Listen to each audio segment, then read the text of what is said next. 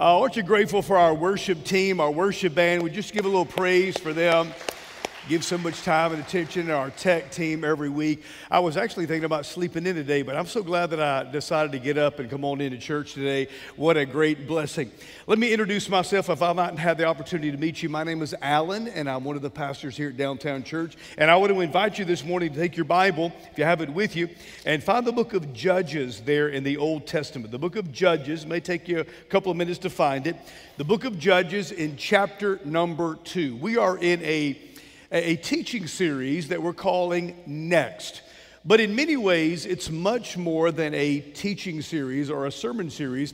It is really a, a strategy or a vision for downtown church specifically for the next 18 months. Now, this strategy will take us beyond the next 18 months. In fact, really, when you think about it, when I'm often asked, is downtown church is kind of new, but it's established now, what is next for downtown church? What is next for our church? And back several months ago, I just began praying and seeking the scripture and asking the Lord, Lord, what is, what is next for our great church. And God began to show me through various scriptures, I believe, an emphasis or really uh, something we need to be very intentional about in the future. And it's really this is that whatever is next for downtown church, it is to impact the next generations. What's next for downtown church is that whatever we do, it really needs to outlast us. Now, let me just take just a moment, and I want you to listen carefully. This is really not just about downtown church, it's really about me, and it's about you. Because I really began asking the Lord, Lord, what is next for Alan? And God began to show me that really in the, the remaining years of my life, it needs to be invested in, in that which will outlive me. And that for our church, it must outlive us. And, and maybe that's a word for you, is to live your life in such a way is that what you do outlasts you. To build something or be a part of something that is beyond ourselves. That, in other words, when we're gone, it still lives on. Let's think about the next generation. There are, there are a lot of good things that we can give our children. We can give our children a, a uh, loving home loving environment. We can give our children a good education. Uh, we can do everything that we can to give our children opportunities for themselves for the future. But there's really one thing that, that really lasts that we can give our children, and that is a genuine faith. When you think about what really matters, what really lasts, it's, it's really a genuine faith. Now, let's just be honest. When we think about Christianity, when we think about a genuine faith, a real faith to, to give to our children, to pass along to the next generation, can we be honest? That's becoming more and more difficult. And the reason that is becoming more and more difficult is because of the other voices that the next generation or our children are listening to. For example, today our kids are listening to the voice of secularism. And the voice of secularism basically is saying to our children, you really don't need God in your life. There, in fact, there really is no God, and God is not necessary. So there's this bombardment from every direction to our kids today the voice of secularism that says that God is non existence, God doesn't matter, and you don't really need God in your life. There's another voice that they hear over and over again, they're kind of bombarded with from every kind of direction, and that is the voice of materialism. The voice of materialism says, really, everything that you need in life to be happy, you can buy, you can purchase it. And so, what really you need to do in your life is to put yourself in a position as you get older and as you grow to make as much money as you can because the things that you can buy will bring you and give you happiness. So think about that. I mean, we know that our children are listening to this voice over and over again, the voice of materialism. There is another voice that is bombarding our next generation, and it is the voice of hedonism. And that just simply is the philosophy of pleasure, happiness. Listen, if you want it and you think it'll make you happy, then go get it and go do it. And our children are being raised to hear this voice that it really is all about your pleasure, it is all about your happiness. And these voices are bombarding our kids and this next generation. And it's becoming more and more difficult to pass along a genuine faith. As a matter of fact, I believe, in fact, it is statistically proven, we are losing the next generation of Christians in America. When I was spending time just with the Lord and, and God, what is next for downtown church? And I've shared with you the last couple of weeks, there's multiple scriptures that the Lord showed me about impacting and being intentional about the generations to come, about building something, investing in something that will go beyond us. But there's one particular verse of scripture that I read that gripped me, that gripped my heart.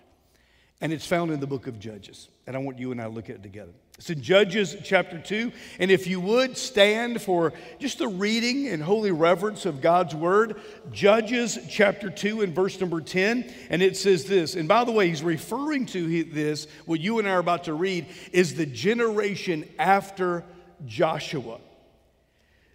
Judges chapter 2, verse number 10. And all that generation also were gathered to their fathers.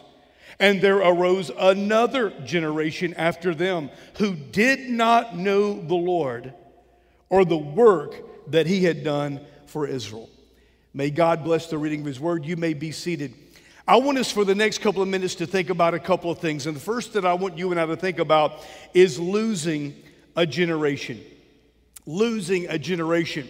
Now, what haunts me and what's gripped me about the verse that you and I just read is that let's remember what he's talking about here is the generation after Joshua's generation. In other words, this is a generation, now listen to me, this is a generation of people who literally stepped in the River Jordan at flood time and God stopped it. They crossed into the promised land. This is the same generation that watched God knock down the walls of Jericho.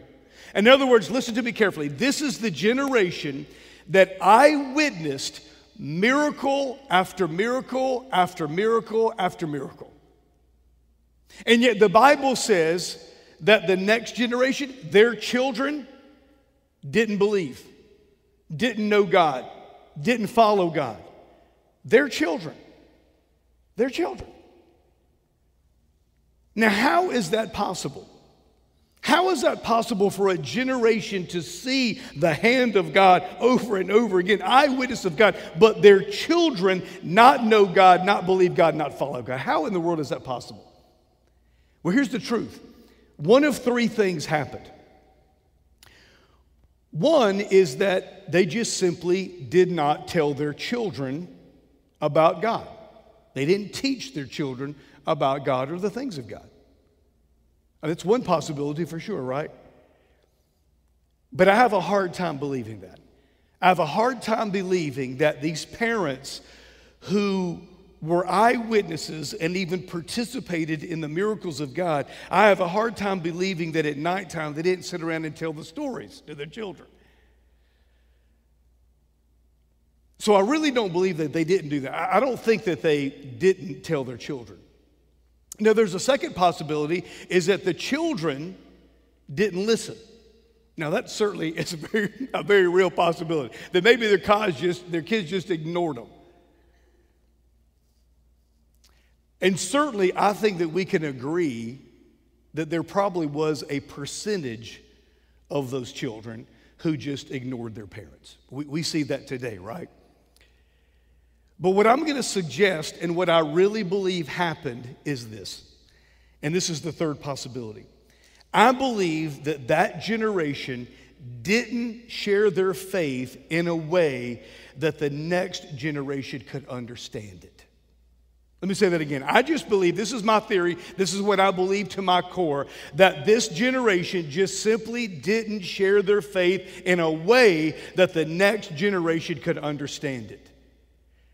And the reason I believe that is because that's what's happening today. That's what's happening in our nation. You see, what you and I need to understand is that every generation is different. Every generation has its own music. Every generation has different heroes. Every generation has its own technology. You see, I, in my generation, I completely skipped the video game generation.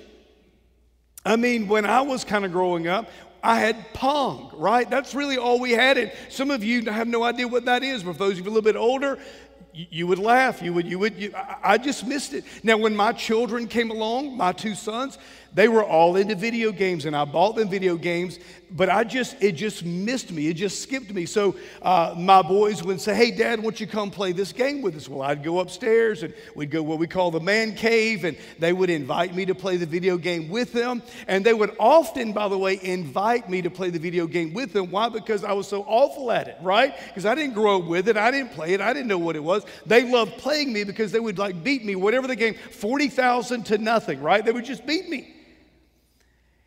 And uh, I just, it just skipped my, it skipped my generation, skipped me. And so they would love playing with me because, in fact, I would just get beat so bad no matter what it was. And I would just like, hey, I'm not playing anymore at all. And they're going, no, Dad, you're getting better. Snicker, snicker, laugh, laugh. I'm like, do you think I'm really getting, oh, yeah, Dad, you're a lot better than you were last time. Well, you know, now it's only like 30,000 to nothing, right? But every generation speaks its own language. Each generation has its own music, it has its own heroes, it has its own technology. And so we think about downtown church. As we think about the history of St. Francis Street United Methodist Church, there was a time in which this building was filled with people. And then there was a generation that went by in which this building, this church, closed. Now, was it because people didn't live in Mobile? No. But there was a generation that did not share its genuine faith in a way that the next generation could receive it, could understand it. As we think about downtown church and the future of downtown church, one thing that will absolutely never change, and that is the message that we will communicate.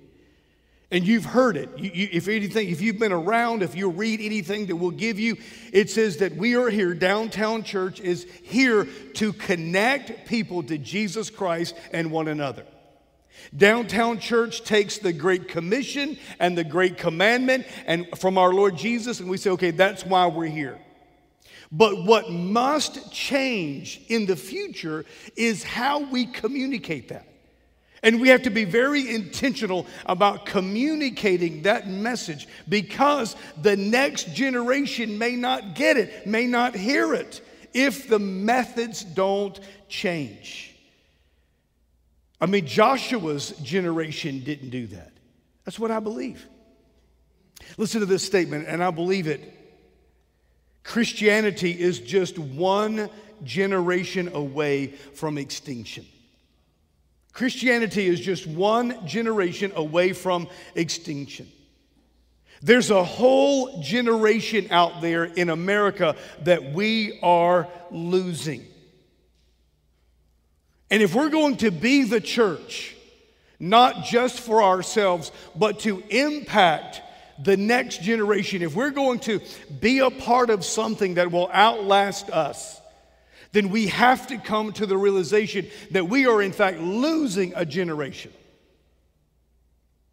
So if you and I would come to this place and say, you know what, Alan, you're right. As I look around, as I see what's happening in our nation, you're absolutely right. We are, as Christians, we are losing a generation. What do I do about that? There's two questions that we must ask. We have to ask ourselves. The first question is this Do I care?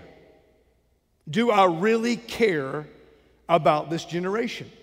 Do I care about this generation? Because normally, let's be honest, normally generations don't care about the next generation. Generations just care about themselves. We want what we want and we like what we like. Do I really care? When we lay out for you what is next for downtown church, it's really what next is about. It's about impacting the next generation. And do I care? Do I care enough to be about it? We have to do some things that will outlast us. Because one day I won't be here, one day you won't be here. One day we will not be here, but people will still gather People will still sing. People will still be baptized. People will still be married. People will still have babies. So, what are we doing as a part of downtown church to make sure that what we do will outlast us? There's two questions that we have to ask Do I care? I mean, that's really not only the question I have to ask myself, it, it, that really is the question that God asked me is Alan, do you really care about the next generation? Do I care about the next generation? That's what you have to ask yourself. And the second question, second question you have to ask is this Is this book real? Is that book real? When we read this book, is it real? Let's be very candid. If it is not real, we need to close the book and close the doors and we need to go home. But if it is real, and there is a heaven and there is a hell, and that God created every man, every woman, every boy, every girl with a purpose, then we have to do something about it. As a matter of fact, if this book is real and that God has a plan and God has a purpose, and there's a reason for the church, Christ died for the church, He established the church, Jesus, we just sang, Jesus says, I will build my church and the gates of hell will not prevail against it. If this book is real, then I must invest my life in what God has for the next generation. I must invest my life in people. Because as we talked about last week, that's what lives forever. Two things that will live forever the Word of God and people either in heaven or in hell, but people will live forever. So that's really what Next is about. It's a threefold strategy for our church. The first is to improve our worship gathering, and that is simply you and I have the opportunity to purchase this building so that it can belong not just on Sundays to downtown church, but every single day, 24 7. This building is downtown church. And we can do weekday ministry, we can have events, we can reach the city, not just on Sundays. But also, we just can't be about us. And so we will partner with our other campuses. And our hope is in the next 18 months is that there will be another church that is dying because that generation hasn't communicated faith in a way that the next generation understands it. And that particular church is dying. That we come alongside that church and we just impart some of our DNA in that church and, and partner with other churches to help bring life to that church. And then the third part of this strategy for downtown church is that we will impact the next generations. So let me tell you very specifically what it looks like. We're going to partner with a couple of organizations. One is our, our own Alabama Baptist Children's Home. Pastor Neil and I met with one of the directors this past week. We're meeting with another director this coming week. to talk about some things that we can do specifically to help the Alabama Baptist Children's Home. In particular, orphan care, foster care. The other is with our own Women's Resource Center. How can we save, protect, and rescue the most vulnerable? Here's what Downtown Church is going to do. We already have a growing, thriving children's ministry. But we want to really begin a student ministry. So, in the coming weeks, we're going to be launching a student ministry here at Downtown Church. We're going to be very intentional about some things to impact the next generations. So that downtown church isn't just a Sunday church, but is a church that has growing existing ministries that will impact the generations to come. So we've got to do something, or at least our part, because we're losing a generation. Let's talk about winning a generation. One of the things that I love reading about, and I've read about in recent days, and there's uh, certain particular movies that were, that were out in the past that kind of describe the scene. And that is those land rush days of early American history. And if you've ever read much about that, or maybe seen some movie depictions of that, that you would literally have hundreds of people line up on their, on their horses, some running, some with their wagons, and they would have stakes in their hands. And when the gun went off, they would rush to what? To stake their claim in their land. And they would stake their claim in their land that their land would be that family's land, but not just that family's land for then, but for literally generations to come. We have, we have homesteads across our nation that have been in the same family for generation and generation and generation and generation because that original family staked their claim. I love the idea of that because I believe that families today, and let me say this your family needs to stake a claim. Our church, downtown church, needs to, I think, in these days, need to stake a claim. Now, we talked last week about different kinds of soil, different kinds of land. So let's, let's use that same analogy. I think there's different kinds of lands. I, I think there's the land of commitment. There, there's, a, there's a land that a family can stake their claim to that will bear fruit for generation after generation. And it is staking the claim in the land of commitment. And what I mean by that very specifically is that mom and dad are believers, they're Christians. They're solid Christians. And their kids see it. A real, genuine faith. So, mom and dad, they go to church. They don't just go to church, they're involved in church, they're serving in church. When there is a problem at home, guess what that family does? They pray about it. The children see it. The children witness a real, genuine faith. So the family, they pray together. They attend church. They're, they're engaged. They're serving. Mom and dad, they're actually, they're actually generous in the ministries of the church. And, and, the, and, the, and, the, and the kids see their parents being generous, tithing, being generous, involved. They see real and genuine. Now, is mom and dad perfect? No, they're not perfect. But what they witness is real faith. Even in times of trouble, even in times of difficulty, they, they, they see faith, watch this, they see faith lived out. So a few years ago, there was a study done. Bruce Wilkinson was kind of one of the ones kind of behind it, supporting it, paying for it. Is that there was a study done, and that kids who witnessed that of their parents, real, genuine faith, prayer, faith, giving, serving, going, the vast majority of the children, as they grew up, followed and had a relationship with Christ.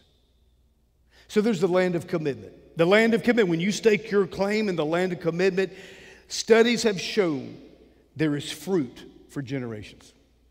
There's a second land, it's the land of compromise.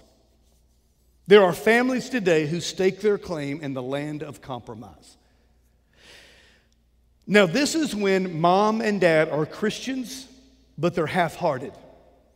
They're half hearted in their faith. When they go to church, they go, but they're, they're half hearted. The kids don't really see a lived out faith with prayer, with decision making, with generosity, with serving, with missions. It's just simply half hearted. Half hearted. Now, listen to this. The same study determined this. Listen carefully, this is going to blow your mind. The majority of those kids do not have a relationship with Christ. The majority do not. You say, Alan, what's your point? My point is this. My point is, it's very dangerous for your kids if you have a half hearted faith. The vast majority of the kids in America don't have a relationship with Christ. It's the land of compromise. There's a third land that families can stake their claim, and it's the land of confusion. It's the land of confusion. It's when mom and dad are not Christians, they're not believers. There's no spiritual emphasis, there's no spiritual interest. The kids actually see nothing about a relationship with God and faith in Jesus Christ. And that's how they grow up. Now, listen to this same study, same statistic. Here's what they determined those kids, when they grow up, there's a little bit of confusion. Because really, what they determine is, is that there has to be more. There has to be more than this. And those kids who grew up in that land of confusion, that when they grow up and they are invited to church or the gospel is shared with them, a great number of those kids come to faith in Christ, or those the children as they grow up become followers of Christ. As a matter of fact, look up here. Just, just catch my attention for a second. Listen to me. According to the survey, there are more kids that come to faith in Christ when their parents were not Christians at all. More of them come to faith in Christ than if their parents were Christians but they're half hearted Christians. It's a very dangerous place to be.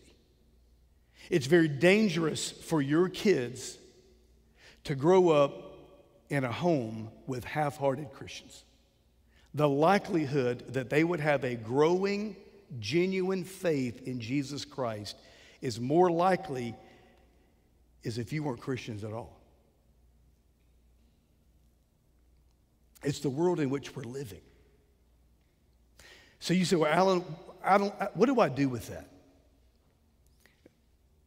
Let me suggest three things as we think about downtown church and you and me.